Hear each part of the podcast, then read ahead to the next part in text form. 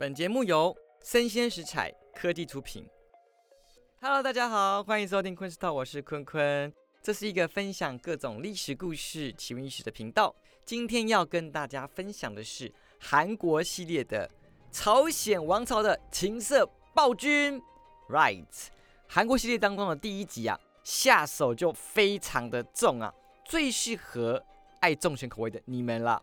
如果情色是商店内可以购买的商品，今天的主角啊，大概可以连续蝉联好几多年的代言人吧。他本身啊，已经不是爱好酒池肉林了，根本就是住在酒桶跟肉体堆当中了。他爱好美女肉体的他，啊，除了派出彩虹郡使搜罗全国各地的美女供他玩乐之外呢，还把寺庙、学院呢，通通改成酒馆跟妓院。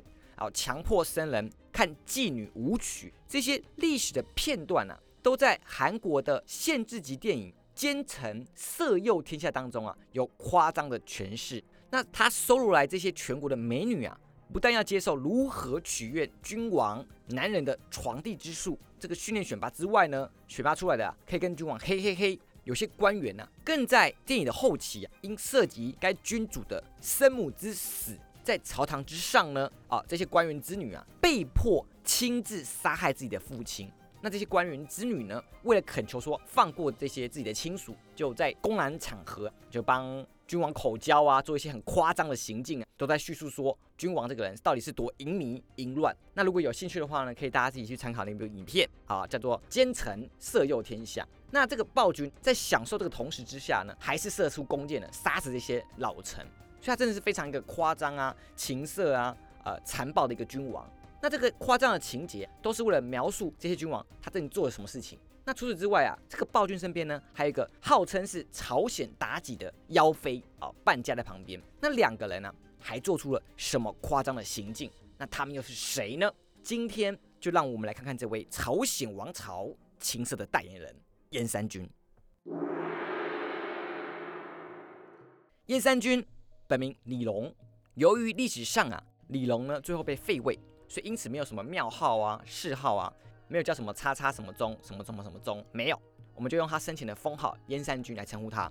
西元一四七六年，成宗七年啊出生。那成宗跟废妃尹氏之子就是燕山君。先讲到他的妈妈尹氏呢，其实出身非常不错，祖上啊都是朝鲜官员，但是他爸很早就死掉了，所以他妈妈单亲的抚养他长大。家中并没有很富裕，所以啊，成宗四年的时候呢，他就参选了后宫检择，然后选入呃当时城中的后宫当中，被封为从二品淑仪啊，算是咸云翻身了，从原本什么落魄贵族啊，嫁入宫中，再次的变成王族这种感觉。那隐士入宫没多久，城中的原配王后韩氏啊就挂了，当时啊，漂亮的隐士就非常受到皇帝城中的宠爱，所以同年呢就被封为王妃。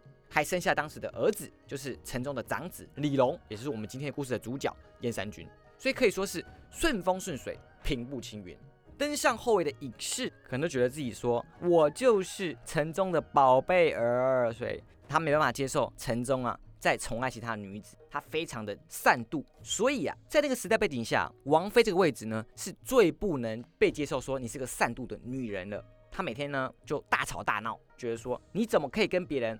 嘿嘿嘿，你怎么可以找别人呢？就非常生气，甚至说他随身携带砒霜，就要毒死其他的那些情敌。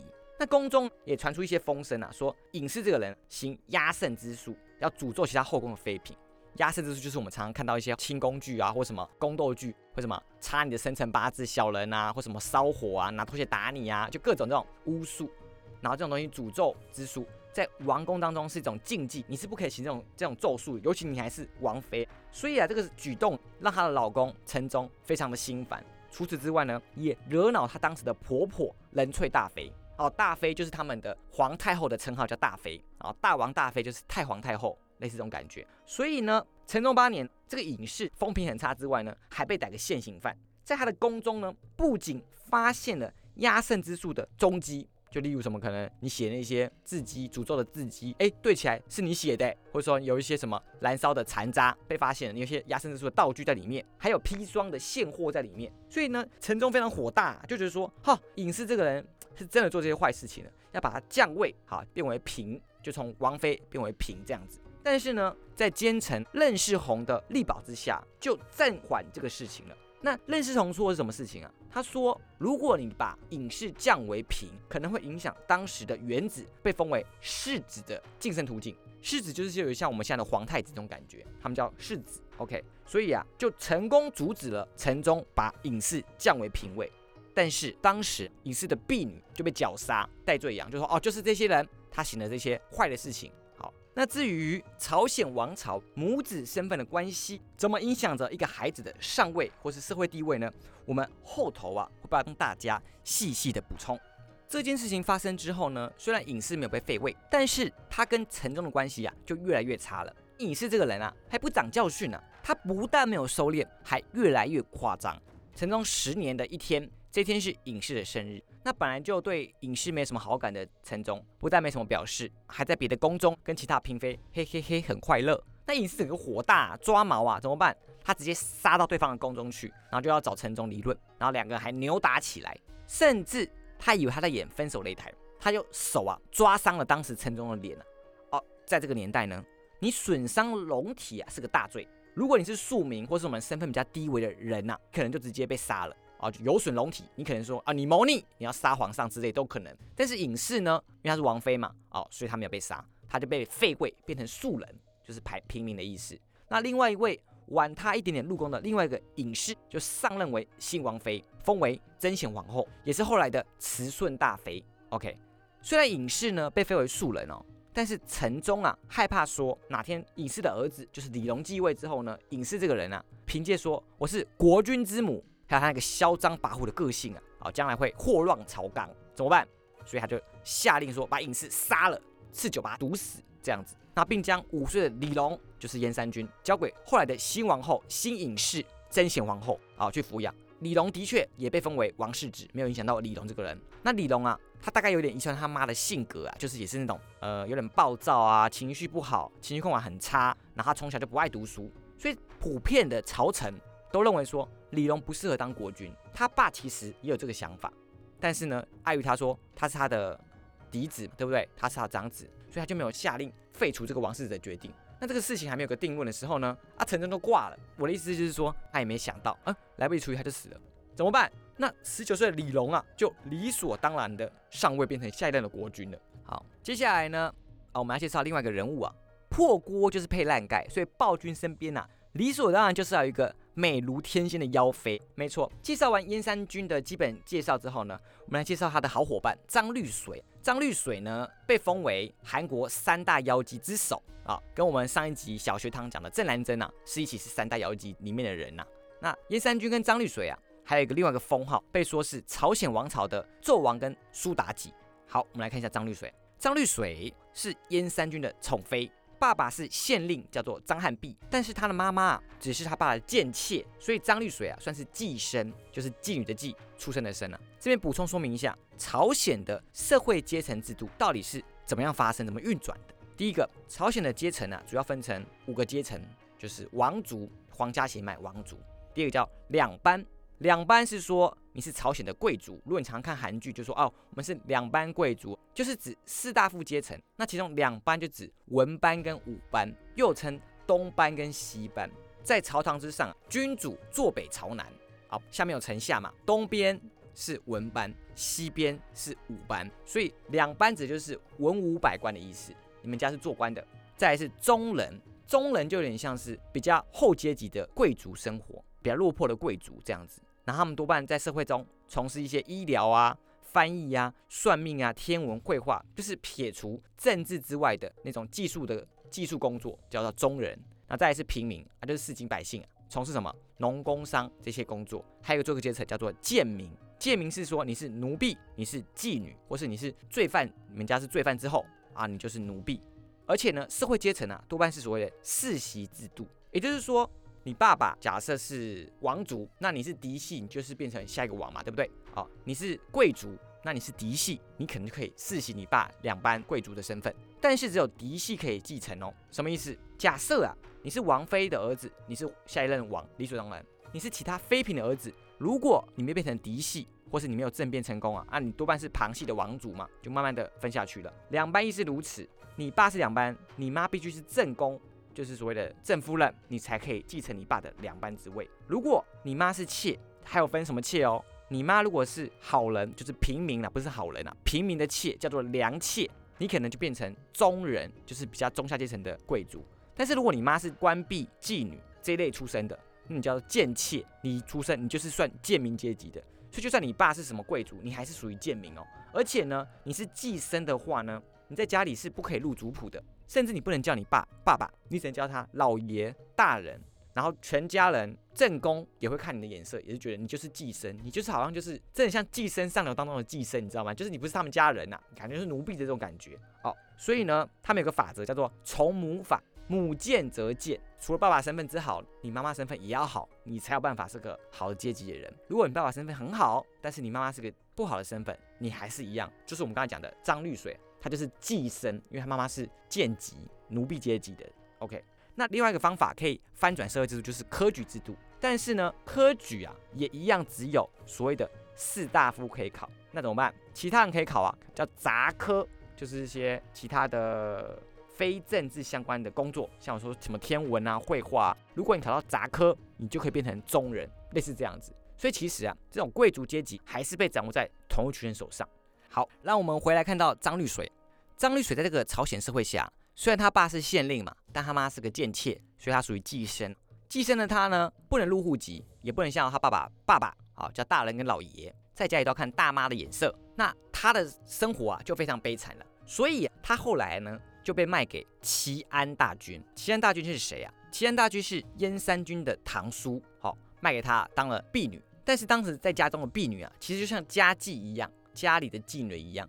但这个妓呢，呃，没有到深究说她是哪一种妓，有可能是那种她就是要唱歌跳舞啊，当小丑，每天在博主子欢心这种妓，就是那种艺妓这种妓女啊。但是呢，对于张绿水来说啊，这可能是他上位的一条出路。他想说，我终于要脱离这个原生家庭了嘛，什么贱籍嘛，他想要勾搭齐安大军，想说可不可以当个妾，然后呢，他就可以脱离原本的身份这样子。但是齐安大军呢，一样把他当个玩物，没有想说要纳他为妾。张绿水，没有放弃这个事情。拥有逆天外貌的张绿水，他外貌出众之外呢，还能歌善舞。所以啊，每次齐安大军设宴宴请贵客的时候呢，他都要拿出张绿水来显摆一下，就让着哦，我们家一个很漂亮的那个艺妓啊，很会跳舞啊，让他出来跳舞啊、唱歌啊、陪酒这样子。所以啊，非常多人都认识张绿水，他是轰动的时候一时非常有名的家妓这样子。然后想说，我要跟齐安大军要这个家妓啊。齐安大军这个人呢，自己不想要，但是也不想给别人，所以他就是一直都不给。但没想到这一次啊，要跟他讨要张绿水的人呢，是他的疯癫侄子，就是燕山君来他们家做客，看到张绿水就想说，我要张绿水这个人。那齐安大军虽然舍不得这个好用的家妓，怎么办？但他也不想得罪当时的国君嘛，燕山君。虽然张绿水那时候已经三十多岁了，但她长得非常漂亮，而且呢，看起来像少女一样，保养的非常得意啊。所以呢，他凭借他这个姣好的容貌啊，勾人的伎俩啊，还有他动的舞姿啊，他踮着脚尖呢，就跳到了王宫当中龙床之上，成功变成了燕三军的后宫，被封为淑媛。之后呢，再进封淑龙。好，这边帮大家补充一下，朝鲜王朝的后宫制度呢，跟我们所熟悉的呃唐朝或是清朝都不一样，他们有他自己的制度。例如，中宫王后之下呢，最高的叫做正一品的嫔位啊，嫔位。再是从一品的贵人，所以它同个品级有正跟从，从好像就是附属的感觉，附的意思。再来正二品的昭仪，从二品的淑仪，正三品的昭容，从三品的淑容，正四品的昭元，从四品的淑元。那下面就有很多一些没有封号的内人啊，什么上宫之类的。所以啊，我们看到张绿水的后宫阶位，在后宫最高最高的阶级，直到从三品的淑容，所以其实位阶不是很高。但是呢，他跟燕三军。臭气相投，口味极合，所以深受燕三军的喜爱。那接下来呀，我们就要看一下，说他跟燕三军到底做哪些事情。好，燕三军的 太精彩了，他的行为，我们来看一下。燕三军四年，这时候朝堂之上有两派势力，两边朝臣的势力，一派是当今把持朝政的勋旧派，就是一直把持朝政的一些贵族啊，那些叫勋旧派。好，另一派呢是在朝野势力上叫做士林派。那两派追求东西不太一样。勋旧派追求的是啊，我现在搞好政治啊、经济啊，当然是从中捞钱呐。但是士林派追求的是说，哦，我们现在要推广的是什么儒家思想啊，儒家的政策就比较学术一点这种感觉。那两派人马剑拔弩张，除了要争夺朝堂之上的政治地位之外，还有所谓思想上的差异。OK，那脾气暴躁啊，不善独立思考的燕山君，就成了派系斗争当中啊借刀杀人的工具，因为他很好塞龙啊，你就去弄一弄他，他就很好帮你做事情。勋旧派势力就从士林派当中，他们编纂了一些文章，哦，《城中实录》当中找茬，说，哎，你们士林派要办毁燕山君的祖父有篡位这个事情，就拿出来叫文之玉弄一弄，讲一讲，说，哦，他就是要办毁你的曾祖父啦，这样。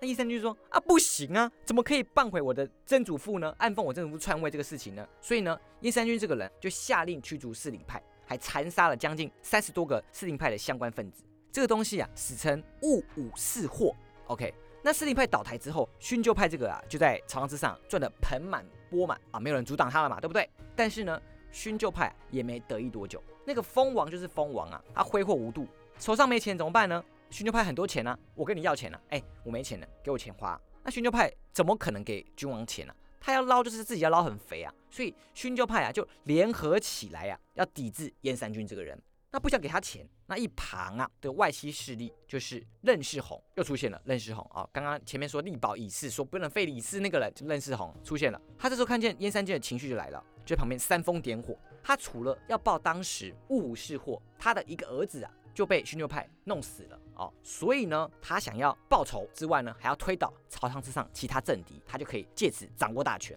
任思宏呢，他用的手段就是这样子啊，他拿出一件蓝血的衣服，然后呈给燕山君，然后就开始哭了。陛下，你知道你的生母死得多凄惨吗？她就是被人害死的啊！就这样，大概就是这种桥段。然后呢，因为他你都知道，那个一个没判过面的什么曾祖父，好被说三道四。就杀了乱七八糟的燕山君，那现在听到自己的啊，我还有个亲妈还被残杀害死了，那这个不就引爆核子弹吗？啊，燕山君这个人啊，嘣就真的疯了，他就爆炸这样子，没错，他就引发另一波杀戮，叫做甲子四祸。那什么是甲子四祸？我们看一下，他开始啊大肆的残杀他自己认为跟他妈有关的人士，就觉得你害我妈，你害我妈，你一定有份，你一定有份。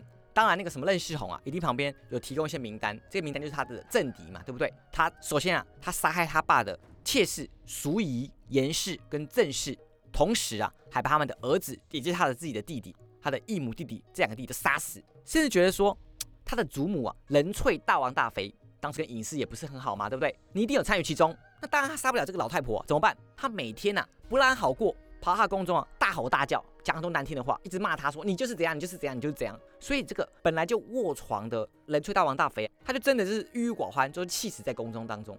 就他就达到他的目的了，我就是要气死这个老太婆，你一定害死我妈这个人。那他也不会放过他现在抚养他成人的另外一个新隐士，就是当时的贞贤皇后，现在的慈顺大妃。他还想要杀了他，只不过呢，后来被燕山君的正宫王妃盛世啊，盛世是一个呃知书达理的人，他就阻止他，所以没有杀到慈顺大妃。对上如此，对下呢更不得手软。那些疑似参与过的官员啊，通通酷刑处死，死掉的也要挖出来鞭打尸骨，挫骨扬灰。那这些他的手段呢，五花八门，让人惊心动魄。跟大家讲一下，他那时候酷刑哪几个？炮烙之刑，烙训什么意思？炮烙就是用火柱嘛，高温火柱把你绑在上面，人体 barbecue 烫死你，或是说用火并在上面用刑，然后审讯你，就叫炮烙之刑。第二个叫做寸斩，寸斩有点像呃我们中国历史讲的凌迟，就是一刀一刀，一片一片把你片死。再叫啄胸，啄这个字很特别啊，是一个习日的习，然后加一个一斤两斤的斤，那个单位的斤啊，叫啄胸，意思就是说我直接